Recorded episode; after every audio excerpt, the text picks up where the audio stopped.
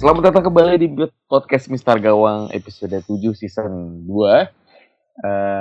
Lagi-lagi kita gak full team nih. Kemarin gue absen, sekarang Kang Gis absen. Persiapan katanya. Cuman persiapan mulu nih. Ada-adanya. Di episode 7 ini kita kedatangan bintang tamu, salah satu pendengar setia kita nih. Om Gilbert Barita. Hai. Om, udah berapa lama main FPL lo? Hah? Udah berapa lama main FPL? 3 tahun. Terus kesan-kesannya apa nih? Hah? Kesan-kesannya? Mengecewakan. Lu 3 tahun kecewa mulu. Enggak ngecewa-ngecewain banget sih, cuma musim ini gimana musim ini? Sampai game week 6. Apa? Musim ini sampai game week 6 gimana? Lancar. Lancar ya. Terakhir. Oke. Sebelum kita bahas beberapa update dari kita nih yang lagi happening, review singkat mengenai game week 6 kemarin masing-masing dari kita. Kalau dari gue panah merah sih. Ini pertama kalinya panah merah nih, sorry. Udah pertama kali minus, pertama kali panah merah. Anjing, emang gue enggak boleh minus kayaknya nih. Sombong. Yang bikin sedih ya itu sih transfer out Kevin De Bruyne itu. Gue narik Mane cuma 2 kan, Kevin De Bruyne 17, gue kehilangan 15 poin gitu. Tapi ya udahlah ya, namanya FPL, sometimes we win sometimes we lose. Tadu apa? Lu mikir apaan narik Mane? Narik KDB lawan Watford, terus masukin Mane lawan Chelsea. Oh enggak, sebenarnya gue emang udah planning 3 City tuh kayak kebanyakan. Terus gue pengen main aman nih. Jadi main aman dalam artian gue nggak mau kebanyakan minus. Makanya gue mau bikin squad yang benar-benar settle gitu, yang nggak banyak perubahan. Sebenarnya sama. Iya, nggak banyak perubahan gitu. Makanya gue di sini berani mainin si Salah sama Mane. Terus gue juga punya Sterling sama Aguero. Itu sebenarnya 4 itu bakal jadi poros gue, yang lainnya apa tinggal geser-geser aja gitu. Oke. Itu dari gue gitu. Gue punya Mason sama Abraham juga, jadi porosnya udah jelas, tinggal ngontrak-ngontrak aja nih. Kalau lu Bang Erick gimana game kemarin Bang? Game kemarin gue pakai wildcard. Sepertinya cukup berhasil lah, walaupun gue ketiduran nih sebenarnya, lagi ngotak-ngatik tiduran. Gue sendiri ngerasa kurang maksimal, tapi poinnya oke lah, 79. Oh, lumayan. Iya, nggak bisa komplain banyak-banyak lah. Gue pakai 3 City sih. Betul kan? Aguero, Sterling. Tapi Sterlingnya kemarin ngumpet ya, 1 game week, jadi ya udahlah. Gue makanya tadi gue nanya, karena momennya kenapa yang dipilih sekarang sih? Karena ngebuang De Bruyne lawan Watford dan masukin Mane lawan Chelsea. Itu paling bapuk sebapuk-bapuknya lawan Arsenal itu. Aja. Lawan Arsenal aja kita bisa berharap Watford Arsenal bisa clean sheet. Enggak juga. Udah sama. Permasalahannya apa? Saka. Enggak usah berharap di satu lini lagi, udah Saka doang udah. Saka, Niles udah kelar. Sebenarnya kalau nonton Watford sama Arsenal enggak cuma Saka sih, tapi ada blundernya si Sokrates itu juga fatal juga kan ya. Mungkin, sampai direbut bolanya. Enggak mungkin men. Itu disalah sampai bola direbut sama De Loviu. Lo kalau Mbah gimana Mbah? Game kemarin Mbah. Game kemarin cukup lumayan. 1 transfer Lawton masuk menggantikan Mings ya, 6 poin lumayan lah. Terus si Sterling juga kebetulan nggak main, jadinya Lundstram bisa naik lumayan 15 poin. Rezeki rame-rame itu ya Mbak ya? Ya itu, hoki rame-rame. Cuman ya menarik sih, Triple City tetap saya pertahankan ya.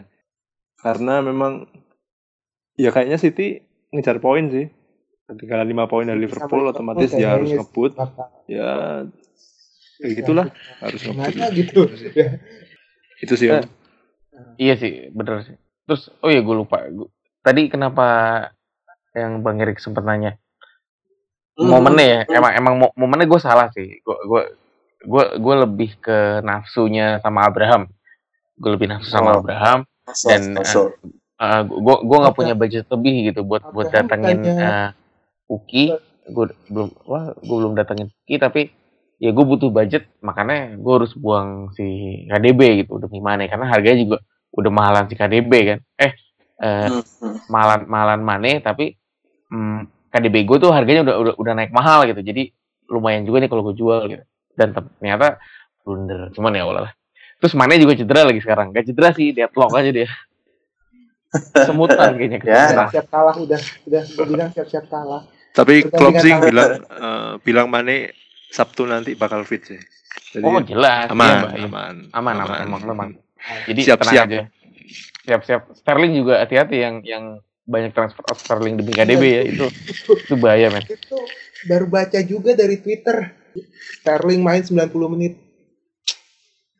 Iya. Main di ESL deh. Carabao main nggak sampai full kan? Nggak 73 menit. Terus 1 gol 1 assist. Itu sebenarnya bukti juga nih, ini nggak ada KDB sama Aguero, ya otaknya Sterling gitu. Bernardo juga main full ya 90 menit. Malah Bernardo yang full. Sterling cuma 73 kemana-mana.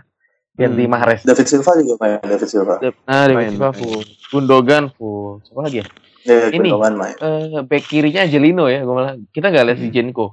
Mendy sempat main Mendy. Iya. Kalau Gilbert gimana Bert? Game kemarin? Cukup memuaskan 75. Oh 75, oke.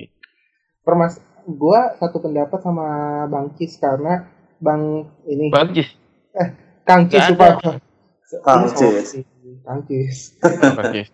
Kang Cis nggak ada di sini ya? Ada. Nggak tahu. Ada nggak? Wah dia salary dulu lagi bang. Gue malah ngejual Jenepo sama awal-awal kan gue beli Jenepo, tahu-tahu Jenepo cedera. Nah, gue beli untuk nanti game week ke-6, game week kemarin gue beli pokoknya itulah. Jenepo. Siapa? Hah? Ya, karena siapa? Pokoknya itulah tuh siapa aja. Kok Jenepo sih? Lupa. Ini timnya banyak ini kayaknya ini. Wah, aduh. Timnya 10 itulah, gini. Itulah itu siapa aja di sini harus jelas. Budget saya aja 99,6. Jual Sigurdsson, jual Abraham. Keren gak gue? Lama-lama beli Barnes sama Kalin. Udah. Oke. Jadi gambling lo tuh ngelepas Abraham ya. Padahal Abraham jadwalnya lagi jojo-royo sebenarnya. Tapi gue kurang stok juga sama Abraham waktu waktu pertandingan kemarin lawan Liverpool. Apalagi yang Abraham tadi itu yang game lawan Liverpool. Dia itu Van Dijk itu udah ngepung Abraham kayak udah nggak ada kesempatan nih, udah nyetor, udah nggak yakin, gantilah si Batsuayi terus Kante maju, udah kayak om gak jelas aja, om gak jelas maju langsung tuk. Sebenarnya ini sih apa wajar sih maksudnya Chelsea nggak bisa golin ya ibarat kata maksudnya walaupun golinnya dari Kante juga si Abraham stuck tuh ya lawannya Liverpool gitu salah satunya mereka punya pertahanan yang terbaik di dunia dan ya lu nggak usah berharap banyak gitu emang harusnya lebih ke ngelihat beberapa pertandingan ke depannya kan karena ya rekornya Abraham terutama kalau mereka main away itu cukup mengerikan lumayan sih. Jadi gitu ya, oke. Itu beberapa review singkat dari kita. Lanjut ke pembahasan recent update pekan ini. Manchester City, ini pada ikut party semua berarti kan? Ini KDB punya semua? Gue nggak punya. Gue punya. Oh yang lain punya berarti. Aguero punya juga ya, aman lah berarti ya. Terus Bernardo. Underrader nih sama si David Silva, tapi banyak yang punya juga ya. Oh, gue punya. Punya lo juga. Gue main dari game pertama. Gue main langsung di game langsung pertandingan awal musim. Ini tim yang mana nih? Hah?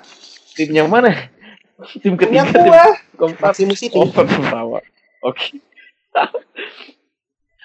Bah, menurut lo bakal ada party susulan gak sih, Bah? Kalau yang kemarin gak ikut party atau yang kemarin belum puas di City? Kalau menurut saya sih pesta susulan pasti ada ya, cuman apakah di game week ini juga kita kan nggak tahu juga lawannya Everton away, ya lumayan mengerikan ya lawan Everton away, apalagi kalau kita lihat rekam jejaknya Aguero bahkan beberapa kali blank ya lawan Everton, gitu sih. Dan menurut saya mempertahankan Triple City cukup menarik ya, karena Liverpool 5 poin bedanya dengan MCT, terus jadwalnya City juga menarik setelah lawan Everton ketemu Wolves, Palace, Villa, Southampton. Wolf ini menarik lah, salah satu di antara mereka pasti nggolin lah. Dan apalagi kembalinya Mendy juga mempengaruhi pasti lini serang City yang di poros kiri ya terutama. Itu sih tadi saya Om. Oh, oke. Masih oke lah ya berarti 3 City ya. Oke lah harusnya. Aman. Cuman ya itulah balik lagi, kita kan kayak Sterling kemarin, kita kan sempat sebelum game week 5 kemarin kan sempat apa ya ngobrol-ngobrol lah ya. Ini Sterling main 90 menit di UCL, kira-kira main nggak waktu Premier League? Ternyata nggak main. Nah, itu balik lagi kalau kita ambil pemain City ya pasti resikonya rotasi gitu kan. Kita bisa bilang kalau lo main FPL, lo harus wajib punya pemain City kali ya. Harus lah. Siapapun itu ya. Kecuali, karena mereka bisa kacau setiap saat. Oke, City ini menarik masih dengan City. Menurut lu Bert, ini kan dia punya salah satu back yang lumayan bersinar ya, 5,5 harganya kurang lebih, Zinchenko. Cuman sekarang sembuhnya Mendy ini udah mulai ngerusak zona nyamannya doi nih, apalagi Angelino juga udah mulai dapat tempat buat nyobain main di squad City. Menurut lu nih Zinchenko bakal udahan atau bakal tetap dimainin sih MOF? Ada 2 kemungkinan, jujur aja nih ada 2 kemungkinan, apalagi gue kan fan City juga. Ya. Fan City. Wih, ada temannya Mbak. Ada temannya nih Mbak. Udah tahu jelek-jeleknya City kayak gimana, Pep Guardiola seperti apa. Itu kalau rontok mungkin, kalau ada rambutnya mungkin rontok itu rambutnya tuh. Terus kalau gue bilang Zinchenko bakal udahan apa enggak? Gue rasa sih enggak bakal udahan, karena ada 2 kemungkinan. Bisa aja dia main di Liga Inggris, tapi walaupun menitnya enggak nyampe 70, 80, tapi bisa jadi dia main di Liga Champions juga, karena yang benar kata Om Erik kalau bilang Zinchenko tuh kalau main di Liga Inggris yang di mana itu gua Carabao Cup. Kalau Carabao Cup itu gua enggak ada ekspektasi karena lawannya Preston, udah pasti menang lah City lah. Udah kayak main gundu aja udah. Kalau gua rasa sih Zinchenko bakal kemungkinan besar bakal main, tapi enggak sampai 70 menit. Atau main di Liga Champions, kemungkinan besar di Liga Inggris pun dia dirotasi. Ada 2 kemungkinan sih gua kalau gitu. Berarti gue bisa narik kesimpulan kalau menurut lo ini eranya berakhir dong, karena kan yang kita omongin cuma Liga Inggris kan, kita juga nggak peduli Liga Champions ataupun Carabao Cup gitu. Mungkin. Ditambah memang ya kita bisa lihat gitu kemarin Mendy main setengah babak lebih aja. Itu dampaknya juga lumayan berasa gitu buat City, walaupun memang lawannya Watford yang lagi pincang karena ya itu kart nggak main, terus mereka ngebuat lini tengah City tuh luas banget gitu. Apalagi ditinggalnya 2 pemain sentral, 2 pemain center back yang gua rasa sih yang bener-bener bagus supportnya doang. Stone bapuk banget sih. Kalau Stone itu kalau Stone tidak adanya Laporte mungkin kebobolannya lebih banyak daripada Liverpool. Gua rasa karena gua itu doang. Analisis gua doang tuh. Okay. Masih ngomongin City nih. Wah gila. Kita banyak ngomongin City karena memang ya hasil kan. Mentang-mentang ada 2 fansnya di sini. Tapi memang FPL itu kayak enggak bisa lepas dari City sama Liverpool ya gitu. Kalau misalnya kalian nggak punya 2 tim pemain dari 2 tim tersebut ya kayaknya ya lo bakal susah sendiri gitu, bakal merasa berat sendiri karena ya poin-poin dari pemain-pemain mereka pun besar-besar gitu. Line up, prediksi line up menurut lu Bang? Ini aja apa analisis gembel aja. Line up City sama Everton. Kalau Everton gue rasa enggak punya banyak pilihan ya. Pemainnya enggak setebal City, maksudnya dengan kualitas yang sama gitu. Dan di EFL kemarin Carabao dia banyak mainin pemain lapis keduanya sih. Lawan Sheffield Wednesday menang 2-0. Golin si Calvert-Lewin semua dua-duanya. Jadi gue rasa untuk mungkin yang akan banyak dipunya manajer FPL tuh mungkin di Ney atau Sigi gitu ya. Masih ada yang punya Sigi. Anjir. Ya gitu. Paling mereka lah yang dipunya. Gue rasa sih aman lah buat game 7. Di satu sisi City juga menang 3-0 ya lawan Rochdale. Sterling main 1 gol. Masih 1 gol, Gabjes 1 gol, 1 lagi bunuh diri kalau nggak salah. Tapi mayoritas squadnya sih squad lapis kedua.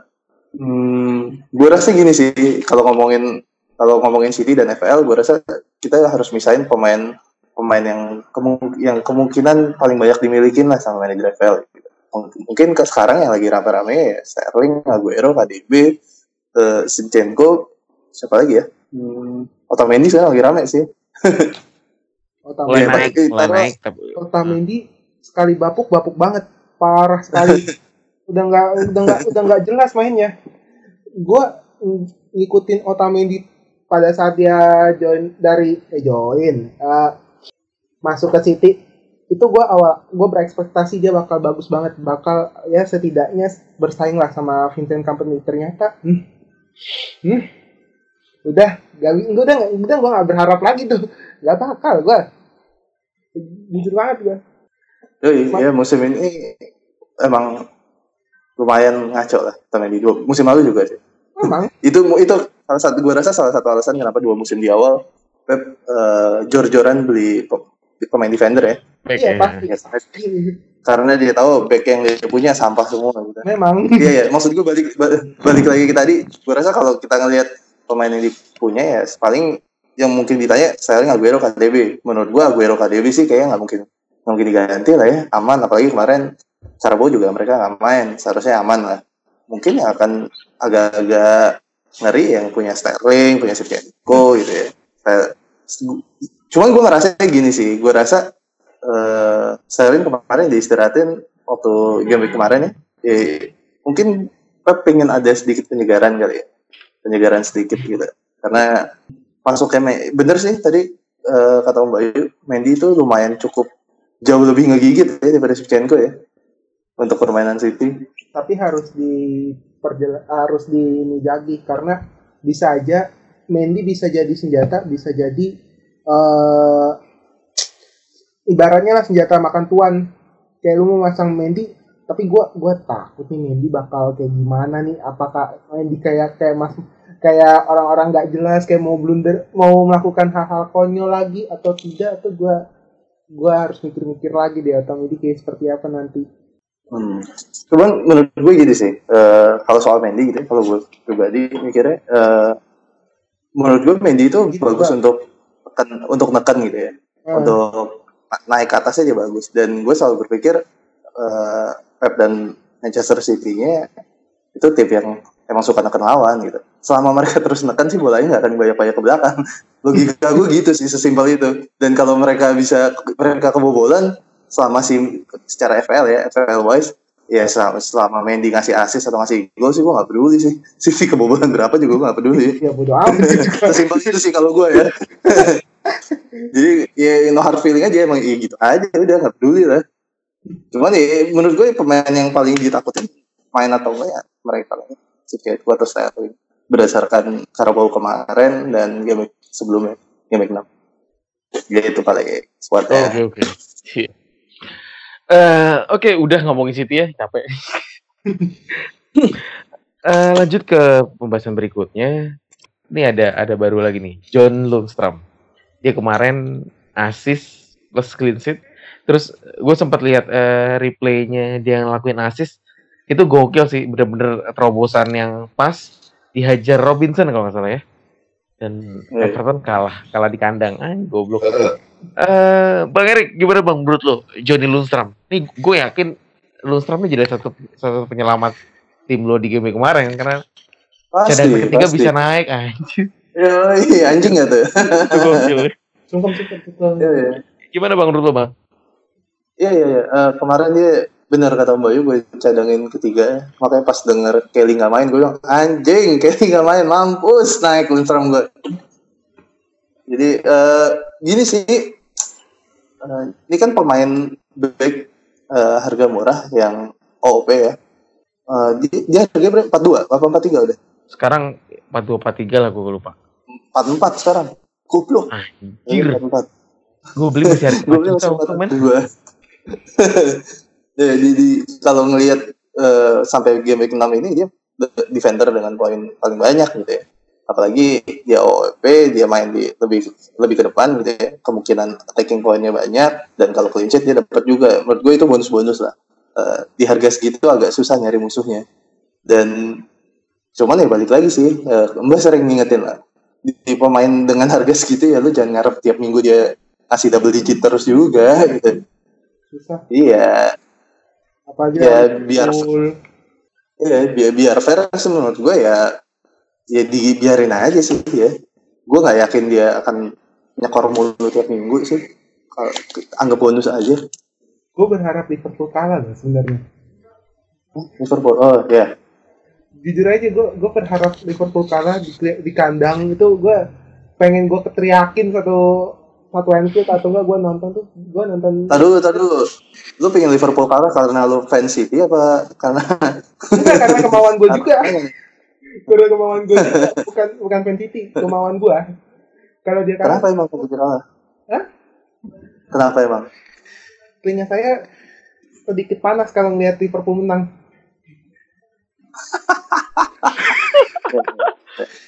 Lu jangan-jangan yang ini lo yang suka komen-komen parah di flashball lo ya?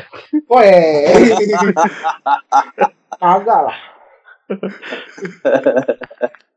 Gila. Kita lebih ini aja, lebih bijak nonton bola ya gitu. Iya. Tapi mungkin nanti Om Gilbert maksudnya karena kipernya kan Henderson. Oh iya. Dia berharap United menang. Faktor keduanya emang gue pengen lihat dia kalah dulu. Kalau jangan kalah deh, seri aja udah gue bahagia banget. Ya bisa.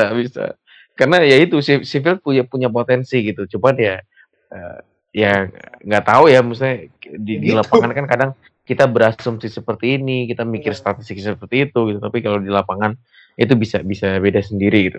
Kayak kemarin ya Everton blank semua kan, nggak ada yang ini kan. Nggak ada yang tahu. Yoi. Gue tahu gue buang Sigi gue soalnya. Everton tuh salah satu tim yang nggak bisa lo percaya deh. Nggak jelas tuh orang itu tim mainnya dikit lagi pecah ya. Gue sempet mau ambil ini lo Richarlison, pun lama-lama. Gila, budget 8 juta sayang juga ya buat seorang Richarlison deh. Mending gue tahan dikit, dapat PP, kalau nggak dapat itu Kevin De Bruyne dan lain-lainnya. Bah diam-diam aja nih bah. Bah, ini dong bahas sedikit tentang ini pertahanan yang clean sheet udah 3 kali berturut-turut. West Ham kita gak ada yang nyangka ya, lawan MU dia clean sheet, terus kemarin dia seri juga lawan Palace kemarin ya? Bukan, MU kan kemarin. Kemarin lawan MU. Oh, MU. Oh, kemarin lawan MU. Sebelumnya Aston Villa itu juga clean sheet juga, dan lini serangnya juga sebenarnya gak gacor-gacor banget ya, banyak yang kecewa sama Haller juga. Gitu, gue masang Barnes lagi. Iya. Gimana Mbah menurut lo Mbah pertahanan West Ham? Apakah lumayan menarik perhatian kita semua nih untuk dimasukkan, karena ada Mas Waku, ada siapa lagi? Zabaleta main apa? Lupa gue. Gimana Mbah? West Ham sih menarik ya, setelah game week pertama di Pantai City, kemudian game kedua sampai terakhir 6 pertandingan cukup membaik ya, 3 kali clean sheet. Tapi kita jangan lupa ya, karena ketiga clean sheet itu karena timnya seimbang ya lawannya ya. Lawan Norwich seimbang, Aston Villa seimbang, MU juga ya kurang lebih lah ya.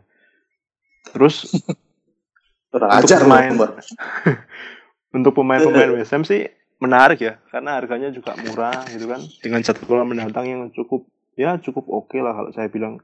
Ketemu Bournemouth, Palace, Everton, Sheffield United, Newcastle, dan di harga 4,5 yang rekam jejaknya klisinya banyak jarang sih kalau menurut saya. Kayak Diop itu boleh masuk radar sih kalau menurut saya. Diop, Ogbonna juga. Kalau masuk aku ini menarik ya, karena dia sering overlap juga. Iya, benar. Tapi ketika kemarin dia nggak main, penggantinya Creswell juga ngegolin. Golin lah, anjay. Nah, ini yang punya masuk aku harap-harap cemas sih sebenarnya. Kalau dari saya sih boleh coba karena harganya murah. Di harga 4,5 ada Diop, ada Ogbonna, cukup menarik. Di samping karena kipernya Fabianski ya. Creswell. Tapi satu lagi. Harganya mahal ya, 4,9 ya. Oh, 4 juga nggak apa-apa lah. Satu lagi, saya punya pendapat kalau West Ham ini mirip-mirip Everton ya, jadi nggak terlalu bisa dipercaya juga. Berharap ya kalau itu. Tapi untuk harga 4,5 di back saingannya ya nggak terlalu banyak lah ya, dengan jadwal yang cukup oke, menarik dicoba. Mungkin gini Mbak, kalau Everton kan bayangan di kepala gue tuh tim dengan peringkat 7 sampai 12 gitu ya. Gue nggak naruh West Ham di keranjang yang sama gitu. Jadi ekspektasi sama West Ham tuh emang nggak setinggi ekspektasi gue sama Everton. Jadi kalau West Ham ikutan naik turun ya udah emang segitu ekspektasinya. Sedangkan kayak Everton kan seharusnya dari segi squad apalagi dari jadwalnya tuh awal musim kan enak banget ya, emang sampah aja. Iya sih kalau dari jadwal, tapi dari segi pemain sebenarnya West Ham nggak jelek-jelek amat itu.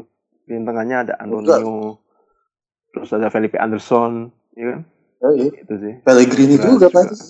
Iya Pellegrini juga, tapi musim lalu ya gitu-gitu aja.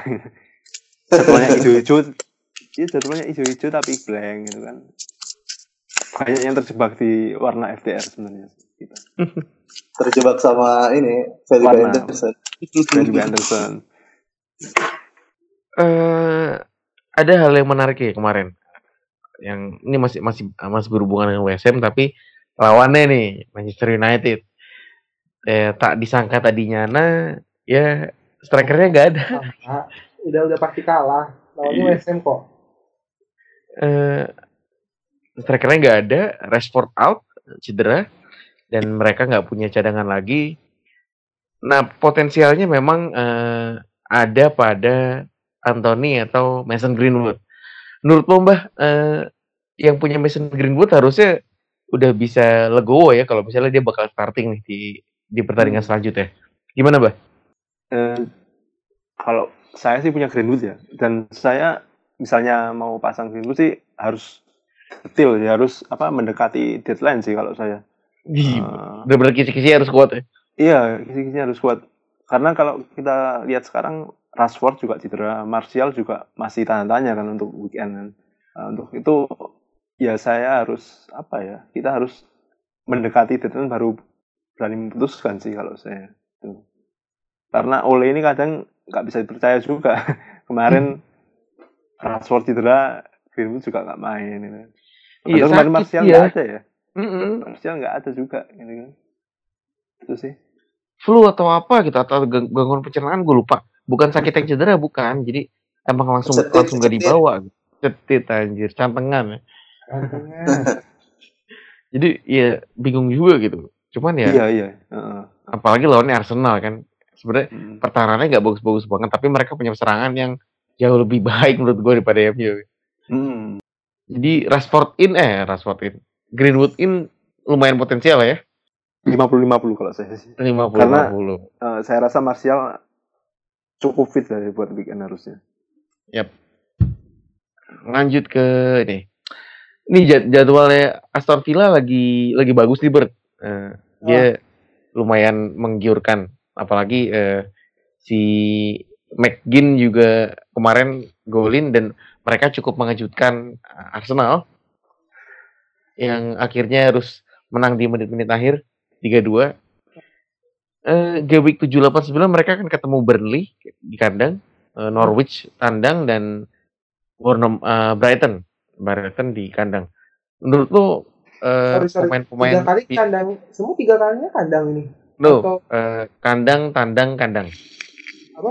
Tunggu, bentar. Home away home. Away. Baru buka gua maksudnya. Gak apa. Menurut lu dari pemain Villa nih bakal potensial gak sih buat dimilikin untuk 3 pertandingan berikutnya nih? Bagus. Banget. Jujur banget kalau dari sisi dalam poin lebih banyakan McGinn daripada Grealish punya. Apalagi kan dia masuk di attacking midfielder juga McGinn. Kalau dilihat dari Grealish yang lawan Arsenal tadi kemarin, itu dia agak ngedip juga ketika berhadapan dengan Arsenal juga, ketika lawan Arsenal. Dan gua rasa sih yang gua bilang Wesley yang lawan Arsenal itu mungkin dia banyak serangan apa gimana gitu, tapi gua lebih prefer ke Burnley karena Burnley enak dilihat walaupun dia English klasik, tapi gue lebih suka permainannya Burnley yang pertahanan, yang benar-benar pertahanan banget, yang nggak melihat kayak gue mainin Barnes lagi, ya gue nggak berharap di Aston Villa clean sheet lagi, nggak bakal. Ada kemungkinan dia attackingnya bagus tapi defensifnya kebobolan. Pokoknya intinya tuh potensi poin di Aston Villa tuh lebih tinggi lah karena dia juga main 3. Gue baru buka lagi ntar. Jangan jujur amat dong. Gak apa-apa, bohong juga santai. Tenang aja. Kandang. Wah, ini bisa jadi alternatif banget sih. Bakal jadi alternatif. McGinn, Wesley, Haitan itu juga bisa sih. Haitan clean sheet dia di home bisa jadi senjata, bisa jadi bumerang. Lo ada yang lo pucain gak dari squadnya Villa nih di tim lo sekarang? Gak ada. Oh gak ada. Gua tapi kalau lo mau ngambil lo lebih pengen ngambil siapa? Gue lebih cari pembeda. Grealish, oke. Okay. Ya, Grealish sama Haitan. Lumayan. Oke. Okay. Tapi kalau ambil Haitan, Henderson-nya nggak main nanti kan? Oh iya. Itu dipikirkan. Kalau nggak main dua-dua aja mah nggak apa-apa. Kiper pakai bench boost. Kiper dua. Anjing pakai bench boost. Gak pakai MU mah kiper dua. Aduh. Jadi formasinya masih kebobolan. Iya, 2-4-5 formasinya. Oke. Gue punya. Grealish punya. Punya. Oke. Lu enggak ikut sama temen sendiri apa? Iya. Hah? Agak gue mending cadangin. Lumayan menarik juga squad lo ya, beragam ya berarti ya. Iya. Nanti kita contek lah squadnya. Di Liga Mister Gawang ya. Aneh-aneh. Justru itu. Yup, ya lanjut ke peringkat pertama Liga Inggris ya, Liverpool. Dia 6 kali menang. Itu catatan yang luar biasa sih. Dan enggak mengherankan juga ya karena memang ini tim calon juara. Di game week berikutnya dia ketemu Sheffield United away. Sorry. Calon juara. Gua rasa sih enggak bakal sih. Wah. Itu kan asumsi lu. Pengen gitu. Enggak benar ya. Ya realistis lah kita. Bakal ada keselip-selipnya. Iya kan dibilang calon juara, gua enggak bilang tim juara. Iya juga ya. Musim lalu tuh dia enggak beruntung, beda 1 poin sama City. Kita masih bilang jadi kalau misalnya kita masih angot bilang dia bukan tim calon juara, terlalu naif sih kalau menurut gue gitu. Yeah. Karena memang semua sisi mereka menang, pertahanan mereka bagus, penyerangan apalagi, dan tengah mereka ini juga cukup solid gitu. Apalagi sekarang Fabinho udah settle di tengah kan, dan alot banget tuh gelandang bertahan asli deh. Dibandingin jadi bek kanan nih di kiper aja Adrian. Itu sebulan lagi sembuh itu, sabar kan itu. Bapuk Adrian sebenarnya bapuk banget. Itu kalau nggak kebantu Van Dijk pun juga kayaknya kebobolannya lebih dari satu itu. Lu nonton Liverpool apa enggak? Nonton gua. Lu yakin dia nggak ada save-save-nya sama sekali? Ada. Nah, ya udah sebenarnya kadang beberapa hal yang emang harus kita tentuin. Kebobolannya dari suatu tim itu nggak melulu salahnya kiper gitu. Kadang ada miss-nya di back ataupun dari tengahnya juga nggak koordinasi. Dan menurut gue Adrian juga masih so-so ya. Dan ya Klopp pasti punya alasan loh kenapa mereka hire Adrian dibandingin mempertahanin Minolet misalnya kayak gitu. Tapi buat gue masih oke lah. Terus besok lawan Sheffield dan Leicester. Menurut lo gimana, Bah? Ini bakal jadi menarik ya Liverpool untuk menyongsong kemenangan-kemenangan selanjutnya? Liverpool itu menarik ya. Siapa nih? Gak apa-apa, lu dulu deh, terus ke Bang Erik.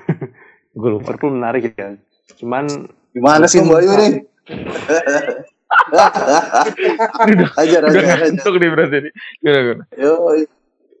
Lanjut, satu yang gak dimiliki Liverpool ketimbang City itu kedalaman squad sih kalau menurut saya.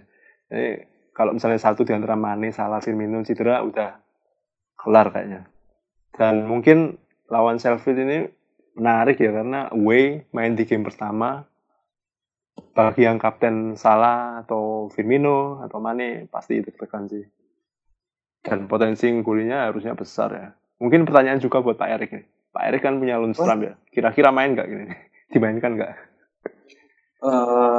Bentar, kalau itu kan harus ngebedah squadnya nih ya. Tapi gue punya siapa aja gitu. Ada kemungkinan lain sih Mbak.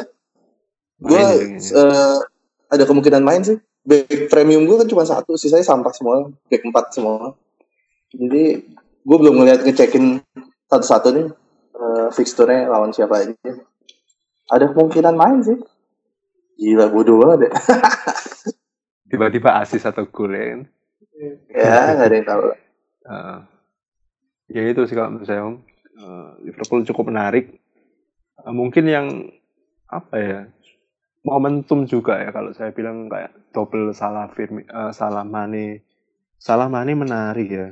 Tapi kalau kita lihat jadwal ke depan setelah lawan Leicester juga cukup tricky, lawan MU, Spurs, City, Villa. Ya balik lagi pilihan sih. Liverpool yang main lawan siapapun pasti akan menyerang. Yeah. Potensi golnya banyak. Semoga bisa menghasilkan poin. Terima kasih. Tapi mau nambahin nggak Bang? Mau nambahin? Jadi gue aja yang nanya ke Bang. Kalau dibanding duet Salah Mane, lu milih mana? Salah Mane atau Salah Firmino? Gue tertarik banget sama Salah Firmino. Tergantung komposisi squadnya juga sih kalau saya. Ya, itu yang paling masuk akal sih. Nggak asik nanya sama Mbak, gitu ya kelar. Tanya sama Om Gilbert coba, sama Om Gilbert. Panjang nih. Gimana Bert? Kenapa? Lebih pilih Salah Mane atau Salah Firmino? Wah, lebih prefer ke Mane Firmino. Kenapa? Kenapa? Kalau salah, oke lah musim lalu Salah tuh poin banyak. Tapi gue melihat Salah kayak kurang greget sama sekali, melihat kurang greget sama sekali dan lebih enakan melihat Mane nyetak gol, gaya-gaya bermainnya Mane yang cukup ugal-ugalan, mainnya kayak RX King, greng. Itu udah pasti lah kalau itu Mane udah ditambah Firmino. Salah potensi pertama mungkin mahal. Yang kedua, mungkin kalau musim lalu gue mikir nih kalau musim lalu gue masang Salah, poin gue gimana? Apakah gue bakal main blade terus, atau udahlah masukin Salah, tapi potensinya gue nggak mengharap Salah itu bakal gede poin itu. Kalau Mane sama kayak Salah, tapi permasalahannya dia itu kalau lawan Big Six, lawan di bawahnya mereka itu, Mane ada aja itu yang jadi, Mane bisa aja tuh jadi assist, gol. Ya intinya tuh berkontribusi lah di situ. Firmino pun juga sama. Enaknya tuh pakai Firmino tuh dari Big Six doang, lawan Big Six udah kelar. Tapi Firmino kan selama 6 game week ini cukup memuaskan ya. Emang. Sedikit nambahin juga. Mungkin kalau saya lebih condong ke Mane Salah ya Pak Erik ya, karena saya musim lalu juga pernah pakai Firmino dan di situ posisi Firmino agak ke belakang gitu kan. Jadi sekarang kalau saya pakai Firmino agak trauma sedikit gitu kan. Kedua karena alasan international break, jeda internasional, karena Firmino ke Brasil, jangan Mane dan Salah kan ke Afrika. Jarak baliknya lebih dekat dari Afrika ke Inggris kayaknya. Itu sih. Iya. Cuman emang gaya mainnya si Firmino musim lalu tuh agak-agak antitesis ya. Karena musim sebelumnya bagus banget gitu. Dan musim ini kayaknya dia balik ke posisi dan performa awalnya ya. Dia tuh gegen pressingnya itu ada di kandang doang. Kalau di kandang itu belum tentu dia berani. Gue juga sering ngikutin Liverpool. Apalagi ketika lawan Barca di Liga Champions itu, mereka nggak bakal di kandang pun oke lah. Lu lawan Barca main di tandang di New Camp pula. Nah, lu kalau berharap Liverpool menang di tandang itu susah, karena mereka tuh udah nggak pakai gegen pressing. Mereka tuh udah tahu diri kalau di kandang mereka bakal gegen pressing habis-habisan. Kalau di Eropa ya sih, di Eropa emang agak-agak begitu sih. Liverpool jago kandang. Iya, memang mereka tuh jago kandang doang. Jadi jago ke juara. Tapi juara champion. Nah, itu yang menguras emosi sih sebenarnya. Iya, rekor away-nya bagus loh. Yaitu ngebantai Burnley 3-0. Ngebantai di IPL ya? Iya, di IPL ya. Jadi dia memang gue masih kayak gue masih agak sama, gue sama kayak kemarin sih, Liverpool sama City menurut gue di antara Big Six itu mereka punya kelas sendiri sih, beda banget soalnya. Maksudnya agak susah banget tuh si empatnya yang lain tuh ya, apalagi empatnya ada, gue rasa MU mungkin harusnya udah ditendang dari Big Six ya. Mungkin harusnya satu lagi siapa? Leicester ya. Iya. Menurut gue mereka berdua tuh City sama Liverpool emang udah beda sih. Susah banget kayak ngejarnya. Udah kayak perangkok. Ya, makanya mungkin sedikit lagi kita akan ngelihat Liga Inggris nih kayak Liga Spanyol gitu. Takutnya. Jangan sampai sih ya. Jangan. Gue gak pengen. Gue berhenti nonton Liga Inggris kalau gitu. Oh, berarti ya udah gitu aja lah kejadian lah. Enggak. Gue berhenti. Enggak, maksud gue memang ada yang salah gitu sama Liga Spanyol, karena as we know that Liga Spanyol itu salah satu liga terbaik di dunia, malah kita bisa bilang liga terbaik di dunia saat ini. Kenapa? Karena main prestasinya dari klub-klubnya semua itu bagus-bagus semua, dan ya memang di liganya sendiri kita cuma lihat kayak Real Madrid sama Barcelona ya, tapi di kompetisi Eropa kita nggak bisa pandang remeh tim sekelas Atletico Madrid ataupun Sevilla, Valencia, karena memang mereka semua berprestasi gitu.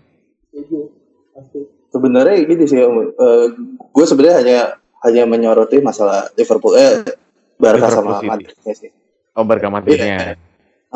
Maksudnya City Liverpool itu jangan sampai Liga Inggris dengan City dan Liverpool jangan sampai kayak Liga Spanyol dengan Barca Madrid. Kalau soal pembinaan perjenjangan dari usia muda sampai gede, jauh lah sama Liga Inggris. Liga Inggris tuh kayak Liga Indonesia, pemain coba perhatiin deh dari tim-tim ya, pemain kuncinya rata-rata nggak ada orang Inggris gitu. Iya, benar-benar. Persis ya, mirip banget kayak Liga Indonesia. Jadi ya walaupun Inggris kemarin juara U20 berapa kali? 2 kali kalau nggak salah. Juara dunia U20. Nggak ada ngefek-ngefek ya ke timnas senior ya. Sama kan persis kayak Indonesia. Yang di apa kategori umur ya oke semua, pas senior ya sampah semua. Umurnya agak mirip lah. Sama-sama membanggakan masa lalu lagi kan. Jadi cocok lah. Macan Asia apa? Asia Tenggara ya udah kagak giginya. Jangan gitu, ntar gue satu grup nih sama orang dalam. Oh sini kasih dong. Biar kita ngobrol soal FPL. Ya masuk ke pembahasan terakhir Manchester United versus Arsenal di Old Trafford. MU yang lagi pincang, beneran pincang, literally pincang karena memang skuadnya ini nggak banget. Ditambah Arsenal yang formnya ini sebenarnya nggak bagus-bagus banget, tapi mereka cukup stabil dengan kemarin bisa menang susah dengan Aston Villa. Ini gue mau minta pendapat masing-masing dari kalian ya. Gilbert dulu deh, gimana Bert? Seri ini ada gol atau gak ada gol? Ada gol pasti. Cuma gue tuh melihat di beberapa pertandingan terakhir nih MU apalagi main di kandang. MU kalau di kandang tuh suka bagus banget, ajaib aja kalau di tandang. Setuju gue. Kalau di tandang gue nggak berharap tuh tandang dia bakal menang, nggak. Gue sama sekali nggak berharap. Apalagi gue tuh sama di squad gue tuh nggak ada masang MU sama sekali karena gue tau lah di kandang tuh bakal nggak jelas star. Ini gue rasa sih di kandang tuh dia bakal habis-habisan dan di apalagi yang bakal berhadapan dengan Arsenal. Nah, gue tuh melihat nih kalau Arsenal bakal masang Saka, mungkin seri gue sekitar 1 sama atau 3 sama. Oke, Mbah gimana Mbah menurut lo Mbah? MU Arsenal? Kalau saya sih feeling MU nggak tahu kenapa ya karena pingin aja lihat MU menang ya lawan Arsenal. Terus dari komposisi pemain juga. Sebenarnya komposisi pemain MU di lini belakang lebih oke lah ketimbang Arsenal seharusnya di atas kertas ya. Mungkin faktor lain, ada faktor X ya. Nah kalau Ole Gunnar Solskjaer bisa menemukan faktor X itu ya, bukan nggak mungkin MU besok bisa clean sheet gitu kan.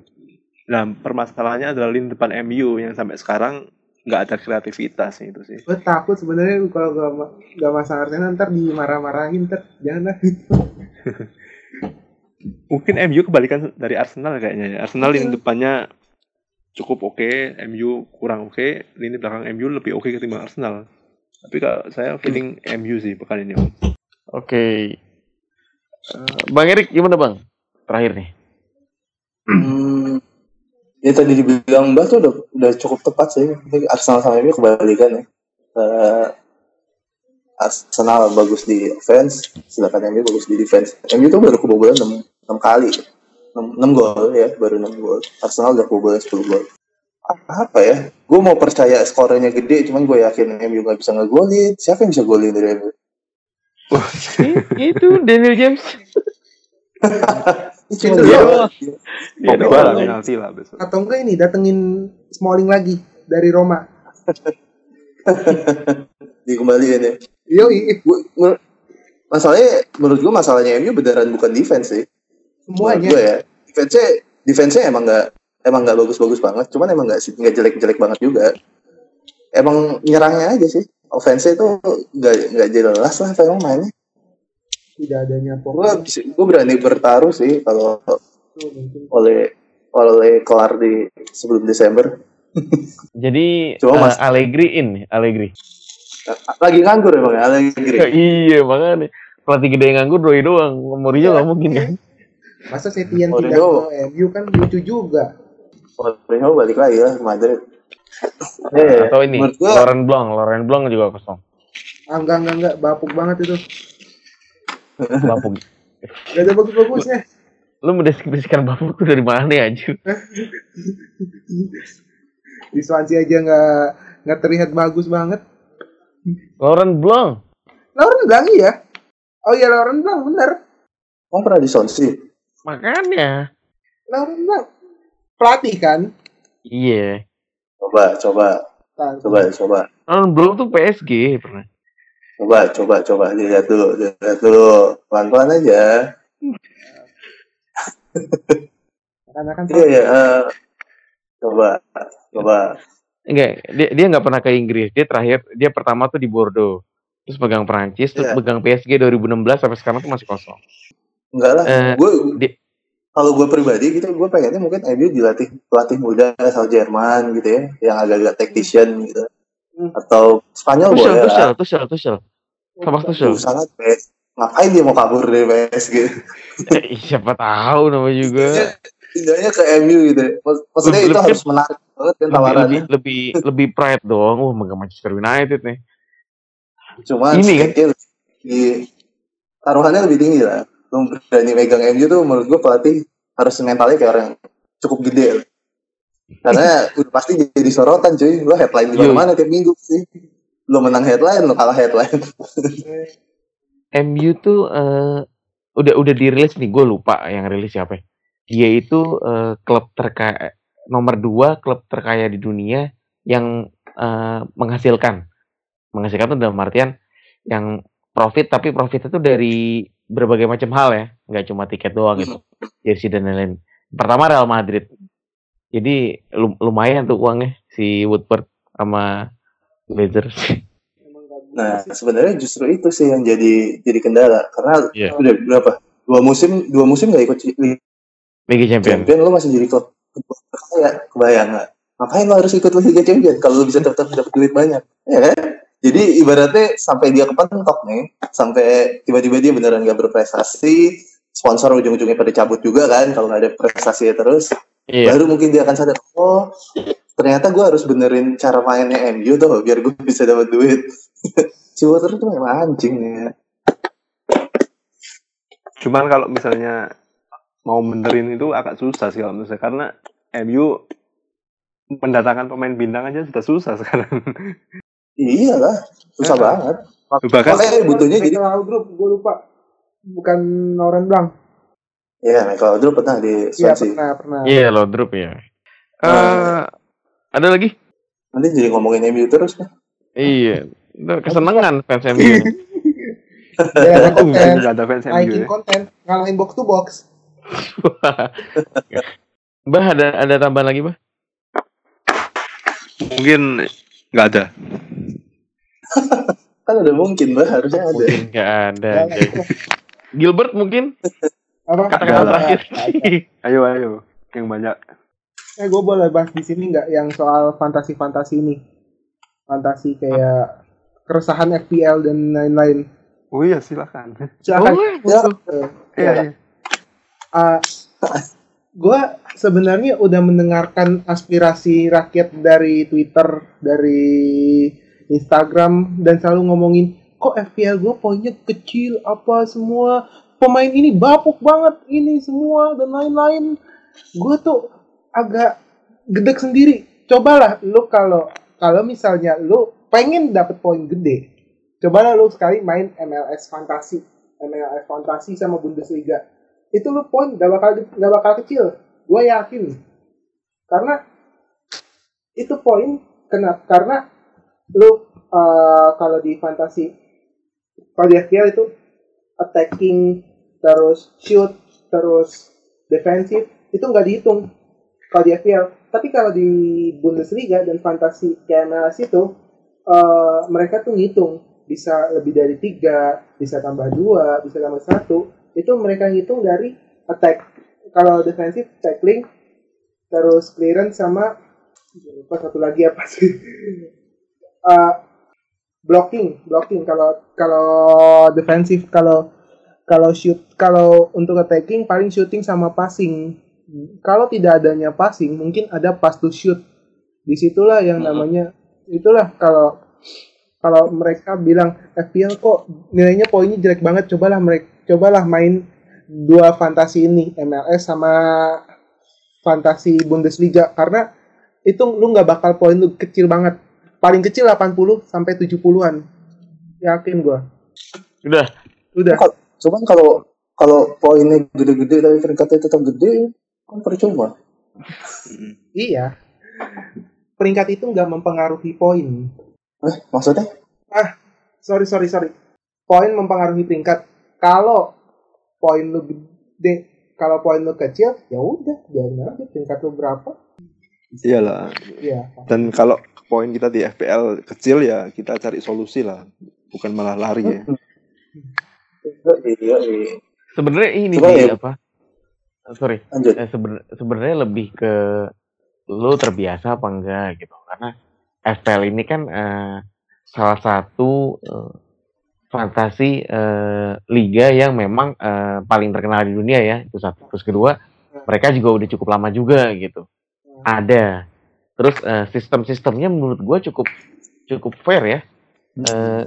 Tinggal gimana kitanya menyesuaikan aja gitu. Mungkin yang Gilbert dengar banyak yang ngeluh dan lain-lain, mungkin baru main 1 sampai 2 tahun. Jadi memang rasanya beda gitu, ditambah dia terpengaruh sama liga-liga lain, anggaplah kayak MLS lah, atau Liga Italia lah, atau Liga Jerman lah, yang memang sistem poinnya kan belum tentu sama, dan kita juga nggak bisa nyamain sistem poin yang harusnya ngikutin gini, harusnya ngikutin gitu, ya enggak, karena mereka punya ciri khas masing-masing gitu. Dan menurut gue official level udah cukup fair kok untuk masalah perhitungan poin dan lain-lain. Jadi biar seru juga, jadi kesannya kayak dapat poin di FPL ini susah, karena memang itu yang bikin seru gitu. Jadi nggak terlalu gampang gitu. Oke. Thank you semuanya. Thank you Gilbert, thank you Bang Erik, thank you Bah.